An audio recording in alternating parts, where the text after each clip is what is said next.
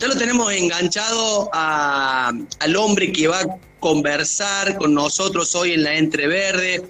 Él es biólogo, reforestador, ecologista, ambientalista, sierra chiquense, más precisamente río ceballense. Estoy hablando de Ricardo Suárez, tiene una vastísima experiencia en trabajo de campo ambiental.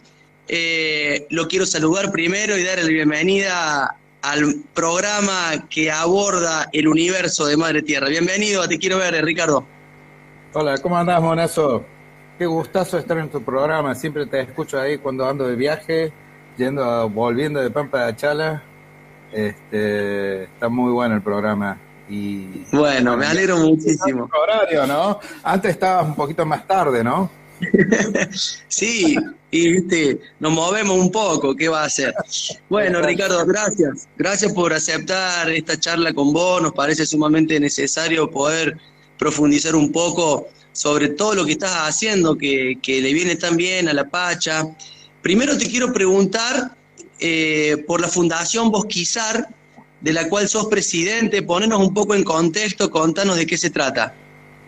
Bueno, viste, yo eh, el tema de reforestar hace prácticamente 25 años que vengo trabajando en este tema y cuando nos empezamos a hacer un poquito más viejos, los años eh, se van acumulando en nuestra existencia, este, tenemos la capacidad de poder armar cosas un poquito más tranquilas, más administrativas y con más burocracias.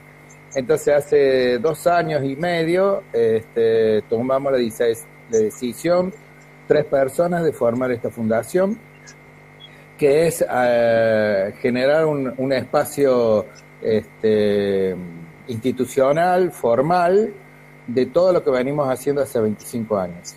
Y así uh la Fundación Bosquizar. Este, esto implica de que dejamos de ser eh, eh, personas voluntarias en su casi 100% de su trabajo en todo tipo de experiencia, ser personas que se ocupan el 100% en esta actividad. Qué bueno. claro, sí, Igual, no, igual te iba a decir, no, no creo que te guste mucho la burocracia. No, pero eh, eh, soy, una persona bastante paciente para trabajar con ese, con ese tema y te digo que le gano. me pone muy contento. Bueno, qué bueno. Bueno, Ricardo, te hemos, visto, yo particularmente te he visto mucho, no sé si, si quienes siguen este programa también, pero bueno, para quienes no, quiero decir que se te ha visto y mucho en todo lo inherente a la reforestación en, en, el paisaje de Córdoba y en distintos paisajes de Córdoba, particularmente las Sierras Grandes, eh, y me ha llamado muchísimo la atención este tremendo proyecto que encaran con Acción Andina, que consiste en poner 255 mil árboles que son tabaquillo, tabaquillo o la queñua, como le decimos, ¿no? Desde el año 2020 viene haciendo este laburo. Contanos, Ricardo. Sí, este, eh, en realidad desde el 97 venimos haciendo esto. Este, solamente con esta actitud voluntaria, porque no había muchos fondos, entonces plantamos 2.000, 3.000, 5.000 arbolitos por año, este, y venimos haciendo esa actividad, y no solamente en la Pampa de Achala, o, la, o los gigantes, nuestro núcleo ha sido siempre gigantes, ¿no? Sí. Por una cuestión de cercanía, este, una cercanía afectiva que tenemos en el lugar, este, y, empezamos a trabajar ahí. Ahora nos hemos trasladado en toda la, casi toda la Pampa de Achala. No somos el único grupo que hacemos esto. Eh, hay otro grupo que también está en Acción Andina.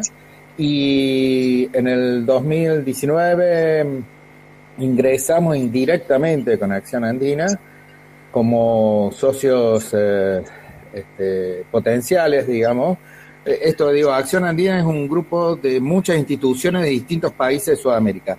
El tabaquillo, el arbolito que estamos plantando, es sudamericano. ¿sí? Crece solamente en los Andes y, o casualidad, en nuestra querida Pampa de Achala y sierras de Comechingones al sur, que también incluye San Luis, ¿no? Claro, es el este, territorio, es el territorio afín al tabaquillo. Para quienes no se dan cuenta, es un, un arbolito hermoso que tiene un, un tronco medio naranja, naranja que tiene... Eh, es parecido a, a, los alerces del, del, sur, ¿no? No sé si te, te, parece eh, en una línea... Sí, sí, digamos porque se desprenden las hojas, ¿no? Sí, se desprenden. no las hojas, digo, eh, la corteza. Pero este, a los alerces no, a los arrayanes, te quería decir, a los arrayanes. Arrayanes, sí. Pero es más diferente, mucho, tiene una diferencia aún más porque los rayanes todavía son una corteza dura, lo que se desprende. Claro. Esto es una, es una lámina, parece una hoja de papel. Sí, sí, sí. Muy, muy suave. Es, es, es una lámina, es como si estuviera rodeada de pétalos de, de, flores. Grandes sí, sí, sí. Bien rojiza, bien así, forma, parece ladrillo, ¿no? Color ladrillo. Y por algo, por eso decimos tabaquillos, nosotros suponemos como la zona de, en la, tras la sierra, mirándolo desde la Sierra Chica tras la Sierra del otro lado, este, era zona tabacalera. Claro. todavía hay, todavía hay algunas fábricas que armaban, eh, que, donde secaban las hojas y armaban unos pequeños, unos habanos que eran eh, muy aromáticos, ¿no? Y bueno, y como la hoja era medio parecida, para mí es... Eh, como si estuviera rodeada de esa hoja, de esos pétalos, parecen el color del tabaco, digamos, ¿no? Sí, Ricardo, y el río, el, río Los Tabaquillos, que viene por allá, por San Miguel de los Ríos, que para mí es el río más lindo que tiene Córdoba, eh, ¿tiene ese nombre justamente por, por, por, por su, cantidad de bosques de tabaquillos a su alrededor o, por otra cuestión? no, no, no, por el nombre, por, por los tabaquillos. Por los ah, ok. Siento, diciendo un poco que sea el más lindo. ¿Ah, sí? ¿Cuál es el que te gusta a vos? el, el naciente del Yuspe es mucho más bonito. Ah. Eh, así veremos, así vamos a estar discutiendo todo el día en distintos ríos de Córdoba, que realmente hay mucha belleza en los ríos de Córdoba. Este, y es increíble la cantidad de ríos eh, caudalosos que tenemos y especialmente que no conocemos mucho y son muy, muy caudalosos, ¿no? Este, Y que, bueno, va, a ver, va mermando año tras año. Por eso nosotros hacemos esto, ¿no? Qué bueno. Eh, te cuento Otra de las cosas. Empezamos con 55 mil árboles, la primera etapa cuando entramos con socios, y ahora después 145 mil el año pasado, y este año tenemos 150 mil árboles ahí ya en producción este, en etapa de crecimiento para plantar, empezar a plantarlos en octubre. La idea es, la idea es eh, poder reforestar unas cerca de 600 hectáreas y llegar al millón de árboles, más del millón de árboles plantados en, en apenas cinco años. Nos quedan tres para cumplir con esa meta, pero vamos escalando cada vez. Esta, yo hablo de 150 mil porque es, eh, es la meta oficial que nosotros hemos, pactado. Eh, el año pasado lo que pactamos fueron 120 mil y plantamos 144 mil, o sea que este año capaz que plantemos 200 mil árboles, porque siempre hacemos un, un, cachito más, digamos, de lo que eh, pretendemos, ¿no? Siempre, si hay árboles, nosotros si hay árboles plantamos, o sea, no, Qué bueno. no, nos, haga, no nos acobardamos por el número, Intentamos hacer todo lo que podamos. Es increíble el, laburo que hacen y tan necesario, por cierto. Uno imagina esa cantidad de árboles y, y, no puede hacer otra cosa que imaginarse esa cantidad de árboles como hormigas, así, porque es un montón, 255 mil árboles. La verdad que es maravilloso. Explícale, a, eh, Ricardo, a la audiencia del programa dos cosas. Primero, ¿Quiénes pueden ir a acompañarlos a ustedes en este proceso de reforestación? Si es dable o está permitido que otra gente vaya o solamente va gente calificada a hacer este laburo. Y también explícanos también la importancia de plantar árboles, pero, pero no plantar porque sí. A ver, te escuchamos. Sí, bueno, primero, eh, todos pueden. Este, no hay, nosotros no, no hacemos diferenciación de nada y, con, y entendemos que eh, no es una actividad este, que hacemos todos los días, no todos los días estamos agachados en el suelo eh, labrando la tierra, pero es, un, es una muy buena actividad y una muy linda actividad que hacemos. Van a doler la espalda y va a doler las rodillas. Pero sí. a ver que a fin de año y cuando se plantaron los 150 mil, decir, oh, yo formé parte de eso, este, es muy gratificante. No todo el mundo planta 150 mil árboles y formar parte de eso es, eh, para mí es muy gratificante. Eh, yo he estado en plantaciones de 300 mil árboles, eh, que está bien en Perú, pero allá lo hacen con comunidades, van 100 personas de una comunidad que, bueno, ellos labran la tierra todo el día, digamos, están acostumbrados, entonces es como un paseo para ellos, ¿no? Plantar ese número de árboles. Eh, pero, digamos, es eh, uno es cansa, a mí me cansó mucho más allá que acá, digamos, evidentemente allá lo hacen a 4.000 metros de altura. Eh, claro, es otro, es otro, otro ejercicio, digamos. Eh, pero es muy gratificante saber que uno forma parte de eso, ¿no? Y bueno, los invitamos, por supuesto, a todo el mundo, no, no hacemos, no hacemos distinción absolutamente de nada. Nosotros somos. ¿A dónde, a dónde, se, a dónde se puede anotar la gente que quiera participar de la forestación, Ricardo? Lo más fácil es entrar a la página, que es bosquizar.com o .org. Cualquiera de los dos puntos sirven este, y ahí está, eh, en contacto, está mi teléfono, está mi correo, está todo. O sea, el teléfono mío es público, así que tienen acceso a, eso, a mi teléfono y a, bueno, y al correo, ¿no? Por supuesto, es, es mucho más interesante trabajar por correo. También en el Facebook, ponemos quizá Fundación Bosquizar y aparece, aparece en el Facebook. Bosquizar es una palabra inventada, así que este, hicimos una nueva acción nosotros, digamos, ¿no? Este, Un neologismo válido. Claro, la acción de hacer bosque. Entonces dijimos, bueno, ¿qué, qué estamos haciendo? Bosque. Entonces bosquemos. Y, entonces, ¿cuál es la palabra? Bosquizar. Después conjuguemos, hagamos todas las conjugaciones que querramos con eso. Y, contanos eh, esto otro, digamos, esto de, de plantar. ¿Qué es lo que qué es lo que se puede plantar y qué es lo que no se puede plantar, qué criterios hay que tener en cuenta para plantar, porque está muy de moda esto de plantar árboles. Viste que vemos por lo general a funcionarios de, la esfera política eh, poniendo árboles, eh, requiriendo la presencia de cámaras, de televisión, de medios. Acá estamos plantando un árbol. ¿Cuándo es importante plantar un árbol y por qué es importante hacerlo?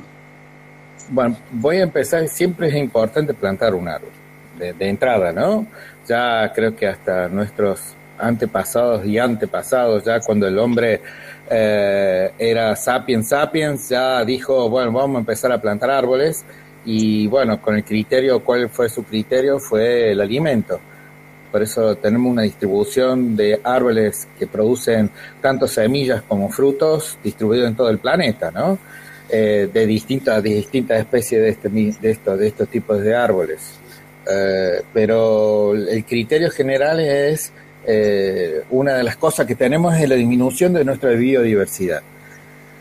Cada vez tenemos menos biodiversidad en este planeta y fíjate que ahora ya la discusión ya, ya no es más una discusión, sino que un hecho que ya estamos en una nueva era, eh, el, antropoceno, o sea que es la era del, del humano Hemos cambiado tanto el planeta que ya es una era, ¿sí? No, no formamos parte con otros con otras especies que decimos, bueno, somos del cuaternario, somos de este, somos no, ya es el antropoceno. Somos los, los únicos que han modificado el planeta son los humanos. Y, en esto tenemos que favorecer a que no haya más destrucción de esa biodiversidad y plantar especies del ecosistema es lo mejor que podemos hacer. ¿Y esto qué quiero decir con esto? En las sierras chicas tenemos este, muchas especies que son del ecosistema, ¿no? Este, hay quebrachos, el orco quebracho, que es un quebracho colorado, eh, tenemos quebracho blanco, tenemos algarrobos, tenemos este, sebastiania, que le digo que es el blanquillo, un árbol muy típico de las sierras de Córdoba, este, tenemos el que le decimos el coco, ¿no? Porque ese fue famoso en una época, pues sacaban hongos de sus bases, eran hongos comestibles, para, que después fue reemplazado por los del pino.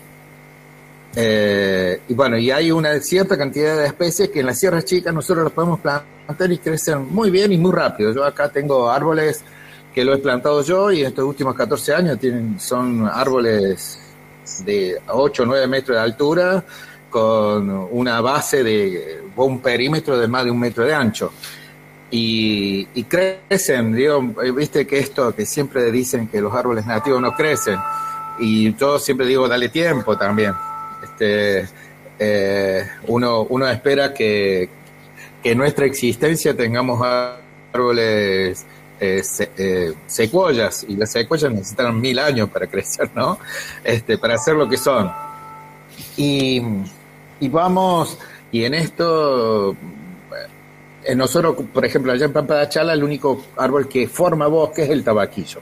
Pero hay otra especie hay otra especie como el maiten, que también está en la Sierra Chica, el maiten, ¿no? El maiten era, es muy típico de Patagonia, ¿no? Ahí en la zona de, de Esquel, el Bolsón, toda esa área hay, hay este, maiten. Es más, hay un pueblo que se llama el Maiten, donde empieza, donde, donde sale el trochita, digamos, ¿no? el eh, ese famoso. Digo, en esto eh, hay que ir buscando y conociendo cuáles son los árboles nuestros. Primero, no solamente por plantarlos, sino para protegerlos. Cuando cortamos el pasto, intentemos no cortarlo, digamos, ¿no? Entonces, eh, empecemos por nuestra casa y tener un pequeño bosque, que eso va a favorecer a tener mejores aves, un montón de aves. Este, Viste que han venido las charatas a, las sierras chicas. Bueno, sí, sí. Eh, son por distintas razones han venido, pero está porque también la estamos protegiendo, ¿viste? La gente ya no sale con la bandera a bajar aves, digamos, en la época que... Entonces tenemos más protección sobre eso, ¿no? Eh, y esto y también favorece porque mucho hay un poquito más de conciencia en la Sierra Chica, aunque falta mucho todavía, en proteger muchas áreas y proteger nuestro jardín, tener nuestro jardín nativo, ¿no? De nuestros árboles nativos. Y eso es lo que nosotros necesitamos, necesitamos fortalecer esta biodiversidad y esta biodiversidad, ¿qué es lo que, qué es lo que favorece? Generar un buen bosque, los bosques no se queman como los pastizales, ¿sí? Los bosques cerrados no se queman con tan una forma tan eh, eh, abrumadora como se queman los pastizales. Lo que pasa ahora es que esos bosques no son cerrados, son abiertos porque les sacamos leña, los cortamos, hay una gran cantidad de, ganado. No es, es, no es extensiva la producción, sino intensiva, entonces no hay renovables, no hay arbustos, árboles pequeños o el sistema arbustal que proteja un poco más y haya más humedad, porque los bosques, una de las cosas que protege es la humedad. Y entonces el área donde bosque es mucho más húmedo. Uno, uno, uno va por debajo de un bosque nativo y hay mucha más humedad que fuera de ese bosque. Uno, eh, te das cuenta, transpiras más en verano, ¿no? Y eso es interesante que tengamos el sistema. Ahora, los pinos, los siempre verdes, que nosotros tenemos una, una lucha terrible para que no nos crezcan tanto los siempre verdes en el patio nuestro, este, no hacen eso, ¿no? Generan una cosa contraria. O sea, todo árbol exótico produce algo totalmente contrario a lo que produce un bosque nativo. Y una de las cosas que necesitamos es proteger nuestras cuencas, mono. Y sabemos los que vivimos acá en la Tierra Chica que no, no tenemos agua. Y todos, todos los veranos, los veranos, cada vez hay menos agua. Aunque nos traigan agua de Groenlandia, hagan un caño y metan un caño en, en, un glaciar de Groenlandia y venga, tampoco vamos a tener agua. Y es muy interesante saber esto, porque porque ahora vamos a traer agua del Paraná, ponele, ¿no? Sí. Pero vos sabías que nosotros mandamos desde nuestras sierras grandes agua al Paraná. Este, el, el, el Sana es, eh, no el Sana, el Talamuchita, eh, va al, al, Carcaraña y el Carcaraña muere en el Paraná. Y vamos a traer agua de allá para acá. Bueno, es una cosa muy rara todo eso, ¿no? En vez de poner mucho más energía, proteger nuestras cuencas, protegerlas. Y última, empezar a hacer un, un, manejo mucho más intenso y empezar a protegerlas y dentro de unos 30, 40 años vamos a tener un área mucho más protegida. Te cuento en esto que las áreas que nosotros hemos empezado hace muchos años, ahora en muchas de ellas caminamos bajo los árboles que hemos plantado nosotros. O sea que ya son bosques. Así que esto es es factible, es necesario y que, bueno, espero que podamos, intentamos darle una pequeña mano a todo esto, porque realmente... Claro que sí. 400 pero 400 hectáreas no es mucho por la cantidad de hectáreas que son necesarias, pero también es un buen ejemplo de que sí se puede hacer, ¿no? Claro que, sí, Ricardo. Claro que sí, Ricardo, y la verdad que está muy bueno el laburo que están haciendo, es verdaderamente ejemplar, es, está bueno visibilizarlo, está bueno que mucha gente conozca, está, mucho, está bueno que mucha otra gente se contagie y se atreva al ejercicio de la reforestación responsable en, cada lugar. Eh, y la verdad que podríamos estar un rato largo en el programa, tengo que seguir desarrollando el contenido, tengo que leer la agenda en un ratito y tengo que irme con la columna de los chicos de Jóvenes por el Clima. Eh, no quería dejar pasar esta posibilidad de conversar con vos para que justamente le contemos a la gente este tremendo laburo que están haciendo con vos quizá y, para ponerlo justamente en valor y bueno, y agradecerte, ¿no? En nombre, en nombre de, todos los que amamos a la Pacha, por este laburo tan comprometido de resguardarla y de, y de mitigarla, ¿no? Porque la reforestación justamente tiene como, como ejercicio la mirada hacia adelante, ¿no? La mirada hacia el futuro para que nuestras cuencas vuelvan a nutrirse del agua. Trabajo tan difícil, por cierto, en una provincia tan degradada, tan devastada, pero bueno, hay que elaborar, hay que hacer más, más que decir y quejarse, ¿no? porque de lo malo ya estamos atormentados. Lo bueno es lo que hay que empezar a, decir, a mostrar, a ponderar y a poner en valor. Richard, querido, te quiero dejar un abrazo. Sí. Una cosita, una frase rápido. Vos la anunciaste ya, pero esto digo, hay que dejar de quejarse, hay que hacer, pero sobre todo no hay que dejar que otros hagan cualquier cosa por nosotros. Muy bien, muy bien. Adelante, adelante de todo eso. Listo, gracias, Mono, por, por, el momento. Un abrazo.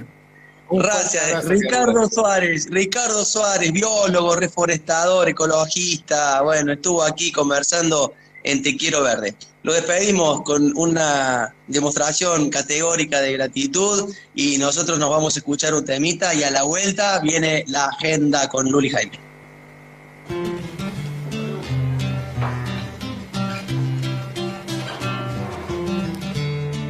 Sembrar la tierra, Fede Rosenberg.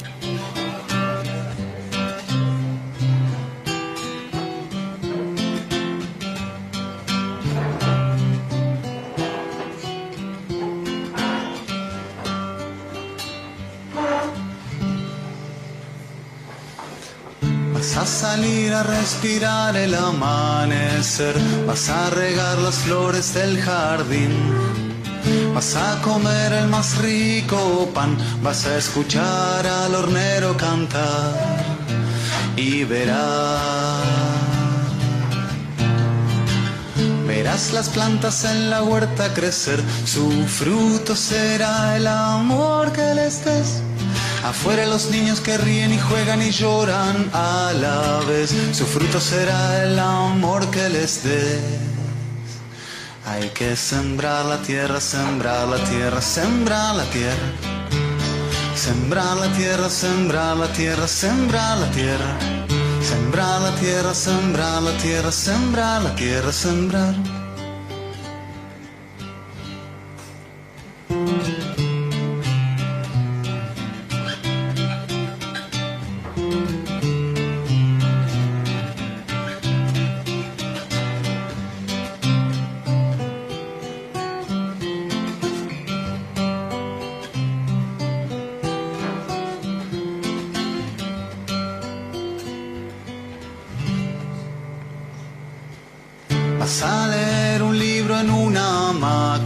Ojos rojos del atardecer.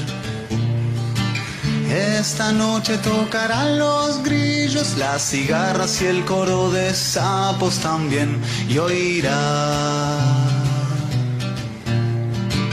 que la abundancia no tiene que ver con dinero, hay que vivir lo más despierto que se pueda este sueño, alimentar el corazón para amar sin ver, solo dejar una semilla caer. Hay que sembrar la tierra, sembrar la tierra, sembrar la tierra. Sembrar la tierra, sembrar la tierra, sembrar la tierra, sembrar. Sembrar la tierra, sembrar la tierra, sembrar la tierra, sembrar. Hay que sembrar la tierra, sembrar la tierra, sembrar la tierra, sembrar. Sembrar la tierra, sembrar la tierra, sembrar la tierra, sembrar. Hay que sembrar la tierra, hay que sembrar.